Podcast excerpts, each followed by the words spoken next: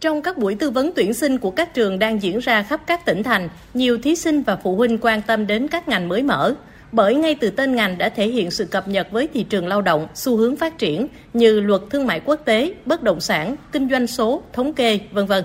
Tuy nhiên, nếu sự quan tâm này biến thành lựa chọn nghề nghiệp thì cả thí sinh và phụ huynh cần có kiến thức tốt hơn về các ngành, nhóm ngành mới. Luật thương mại quốc tế có thể là sau này sẽ đem đến cho em nhiều cơ hội việc làm hơn uh, so với những cái ngành trong khối xã hội khác. Thì em quan tâm đến ngành bất động sản để sau này em làm chuyên viên môi giới bất động sản ạ. Ờ, nhưng hiện tại thị trường này đang bất ổn nên cả nhà em và em ngại. Em thích ngành quản lý tài nguyên môi trường thì em cũng có người thân học ngành đó và sau này có những công việc tốt. Thạc sĩ Nguyễn Trần Ngọc Phương, giám đốc Trung tâm Marketing và Phát triển thương hiệu Trường Đại học Công nghệ Thành phố Hồ Chí Minh cho biết, khi đi tư vấn tuyển sinh, có nhiều phụ huynh thí sinh quan tâm đến các ngành mới mở của các trường và có ý định nộp hồ sơ xét tuyển. Nhưng thực tế, nhiều thí sinh và cả phụ huynh chỉ quan tâm đến tên gọi của ngành mới mà thiếu sự tìm hiểu thấu đáo để yên tâm hơn với sự lựa chọn của mình. Theo thạc sĩ Nguyễn Trần Ngọc Phương, thí sinh phải chủ động tìm hiểu, hỏi để được tư vấn thật kỹ về các ngành mới mở và căn cứ vào năng lực của mình cộng với nhu cầu về ngành nghề trong tương lai để đăng ký xét tuyển. Rất là nhiều bạn thí sinh cũng quan tâm đến ngành mới nhưng cũng có một số bạn cũng cũng e dè. À, tôi lấy ví dụ như là ngành bất động sản là đang trong một xu thế là nó đang có dấu hiệu trùng xuống thì như vậy thì nhiều cũng rất là lăn tăng. Như vậy công tác của những người làm tư vấn là làm sao cho họ thấy được là là dấu hiệu đi xuống có nghĩa là đang cần một lực lượng làm nghề bất động sản chuyên nghiệp để vực dậy cái thị trường bất động sản theo hướng đi lên. Phó giáo sư tiến sĩ Nguyễn Khắc Quốc Bảo, Phó hiệu trưởng trường Đại học Kinh tế Thành phố Hồ Chí Minh cho biết, thời gian gần đây, các ngành liên quan đến công nghệ, đổi mới sáng tạo, AI, ngành dựa trên công nghệ thông minh và tương tác được nhắc đến nhiều. Hàng năm, thí sinh thường theo dõi các dữ liệu quá khứ về điểm chuẩn xét tuyển, mức xét tuyển để đăng ký vào ngành học mình muốn. Nhưng với các ngành mới mở thì dữ liệu này gần như chưa có, nên thí sinh phải thật sáng suốt lựa chọn để có thể trúng tuyển vào trường, vào ngành học mà mình muốn.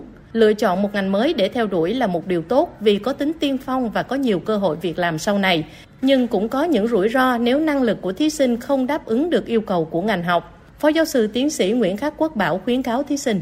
Cái tố chất, cái đặc tính của bản thân có phù hợp với ngành nghề mới đó hay không? Hay thậm chí là cái cái học lực, cái tố chất, cái năng khiếu của mình có đáp ứng được cái đòi hỏi để có thể học tốt những ngành mới đó hay không? Cần phải Ờ, đánh giá một cách chính xác chúng ta hỏi bản thân chúng ta đó là chúng ta có yêu thích cái ngành nghề đó hay không hay là chúng ta chạy theo xu hướng trào lưu của bạn bè Đại học Quốc tế thuộc Đại học Quốc gia Thành phố Hồ Chí Minh mở hai ngành mới, nâng tổng số lên 23 ngành đào tạo, trong đó có ngành thống kê, với mục tiêu đào tạo ra các chuyên viên thống kê phân tích dữ liệu kinh tế, tài chính, kinh doanh và bảo hiểm gắn với ứng dụng khoa học công nghệ, trí tuệ nhân tạo.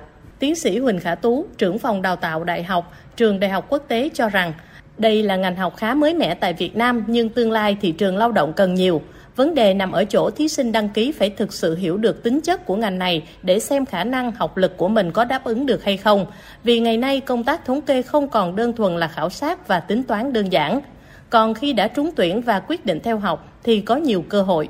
Nói chung là khi mà mở ngành á, thì là dựa vào cái nhu cầu xã hội rất là cần thiết. và với xu hướng hiện tại thì không ngừng phát triển cho nên là sinh viên theo học là có rất nhiều cơ hội để tìm việc làm. Mùa tuyển sinh năm 2023, hầu hết các trường đại học đều có thêm ngành đào tạo mới, đồng thời các phương thức tuyển sinh cũng ngày càng mở rộng.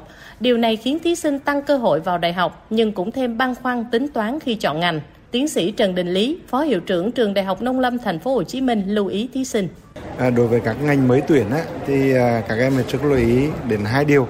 Điều thứ nhất là cái à, bản chất của cái ngành mới đó và cái thứ hai đó là về mặt kỹ thuật thì đối với các cái phương thức mà xét tuyển hiện nay trong toàn quốc có đến trên 20 phương thức xét tuyển cho nên những cái ngành mới và những ngành mà mà truyền thống của các trường thì có những cái phương thức xét tuyển như thế nào Việc hình thành và đưa vào đào tạo một ngành mới không hề đơn giản. Các trường đã căn cứ vào nhu cầu xã hội, đòi hỏi của sự phát triển chung và cả nhu cầu người học để mở ngành. Có những ngành mới được phát triển dựa trên cơ sở một hoặc một số ngành đã có và có một thời gian để xác định từ việc căn cứ thực tiễn, đối sánh thực tế, nhu cầu, xây dựng chương trình đào tạo, vân vân trước khi tuyển sinh. Do đó, vấn đề đào tạo không đáng ngại.